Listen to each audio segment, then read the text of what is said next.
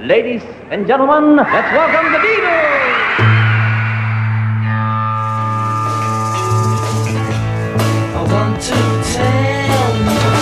About the Beatles, der Podcast zu den Fab Four mit Malte Asmus. It's great, it's sold, it's the bloody Beatles, shut up.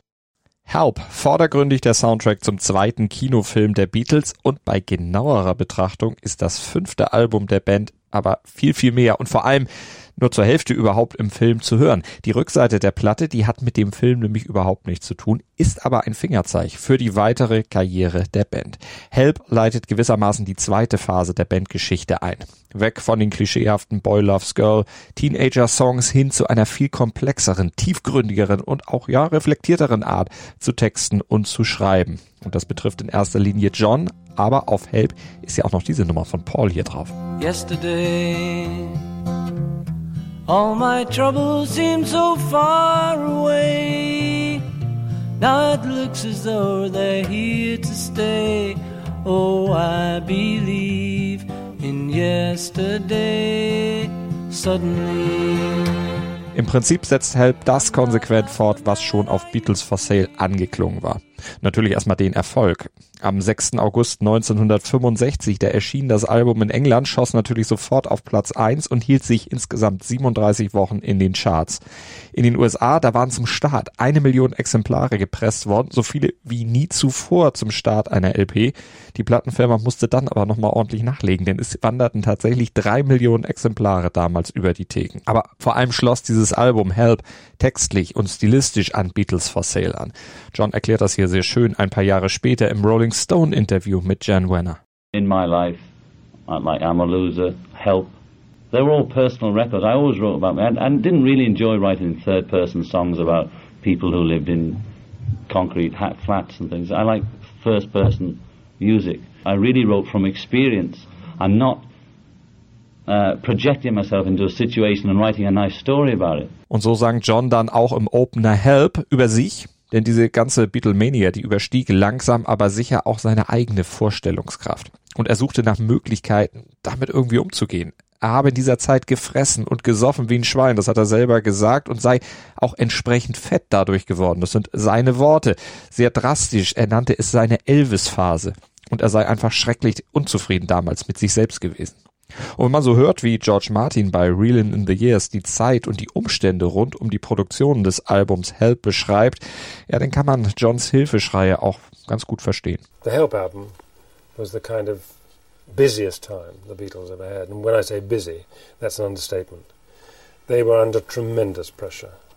They were wanted everywhere. They were everywhere they went. They had screaming crowds following them, um, and they were working day and night and burning the candle at both ends. George Martin beschreibt hier die Schattenseiten des Ruhms, die Schattenseiten der Beatlemania, die langsam aber sicher ihren Tribut forderte. Den Preis, den man einfach zahlen muss für ein Leben als Superstar, wenn man merkt, dass der Kindheitstraum ja vielleicht doch nicht so traumhaft ist. If you're a kid, the best thing that could happen to me would be to be a superstar like the Beatles or Elvis Presley. And when you get there and you find out that at the end of the day you're still the same person, and okay, you've got limousines to take you from A to B and you've got whatever food you want, but you are really a prisoner of your success.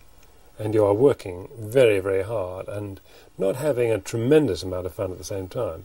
It's a little bit disillusioning. Das spiegelt sich in den Texten wieder. Damals, als ich noch jünger war, da war alles noch einfach. Da brauchte ich keine Hilfe. Johns Hilfeschrei. Younger than today.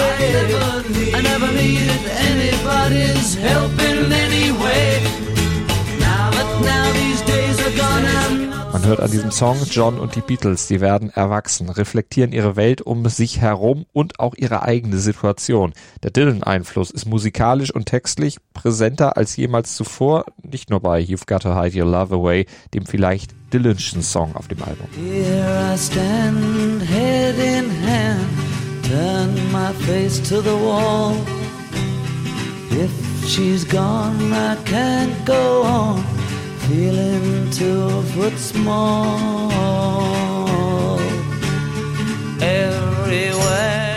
Dylan-Einflüsse sind einfach omnipräsent, auch was den Potkonsum angeht. Dylan hatte die Beatles ja in den USA mit Marihuana zusammengebracht und damit auch ein Tor geöffnet bei ihnen.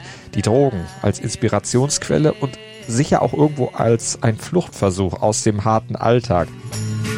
Hey,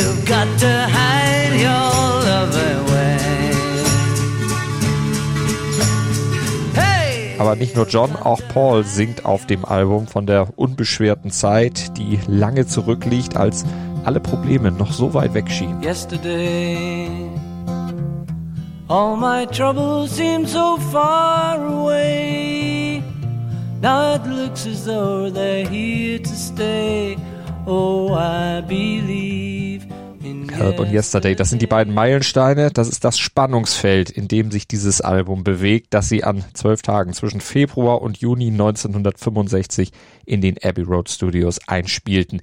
Immer dann, wenn sie zwischen ihren vielen Verpflichtungen ein kleines Zeitfenster hatten. Und dann musste es ziemlich schnell gehen, erinnert sich George Martin. Well, Help came along. Uh, we had very little time to record. We were recording track after track, almost like the first album, almost doing an album in a day. We would do two or three tracks in one day. In fact, when we did Yesterday, which was a pretty important track, uh, we actually recorded two other songs the same day. So it was a, a treadmill which the Beatles were still able to cope with, but they were getting a little bit frayed at the edges by this time. Die immer gleiche Tretmühle, aus der sie sich langsam, aber sicher immer mehr raussehnten. Sie suchten förmlich nach einem Ticket to Ride.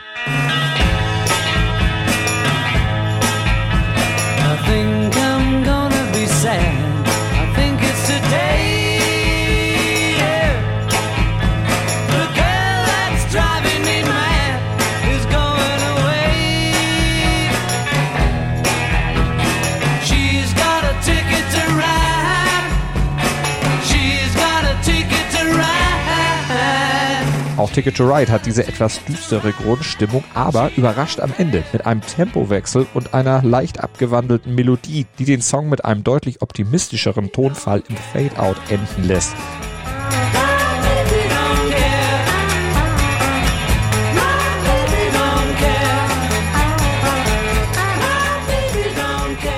Das war damals eine völlig neue kompositorische Idee. Sowieso waren wieder viele neue Ideen gefragt, so zum Beispiel auch gerade beim Opener Help, dem Track, der ja auch den Film eröffnen sollte. Und dafür brauchte der Regisseur einen besonderen Knaller und den gab er auch in Auftrag. Dick Lester said to us, We want something very striking for the opening of the film. And I said to John, We need a very dynamic chord from the guitar. And obviously, we wanted open strings. So he tuned his guitar and he said, How about this? Pretty effective uh, and dynamic sound. Ein hartes, rockiges Gewand, in den John seinen Hilferuf, seine Erinnerung an eine bessere, weil unbeschwertere Zeit kleidete. Ganz anders kommt da Pauls Yesterday rüber. Melancholisch. Die Melodie hatte er eines Nachts geträumt und ihr zunächst den Nonsens-Arbeitstitel und Text Scrambled Eggs gegeben, ehe er dann doch noch einen etwas sinnhafteren Text ausarbeitete. scrambled eggs. Oh, my baby, how I love your legs. Obviously, I knew those weren't going to be the, the words. Uh, so I just, the next couple of weeks, I remember actually being in the back of a car, uh, going on holiday, somewhere, one of those long drives from the airport through a dusty road. I think it was Portugal. And um, just thinking, right, da da da, da da da. I need a three syllable word. Da da da. Yesterday. That's a good one. Suddenly. That's another good one. Okay, that's two verses taken care of. It's about the rhythm of the melody. I knew I didn't want three words. You and me.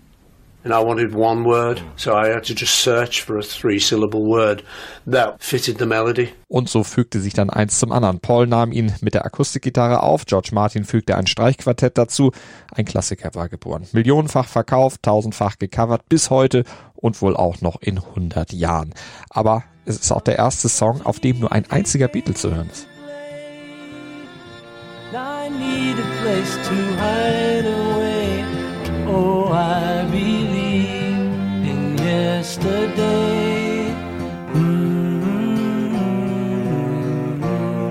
ein Meisterwerk und eigentlich auch ein würdiger Abschluss für das Album.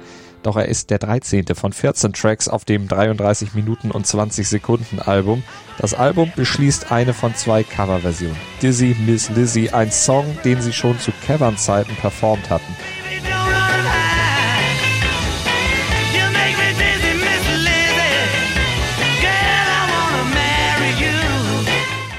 Eine US RB-Nummer, der sie den typischen Mercy Beat gaben.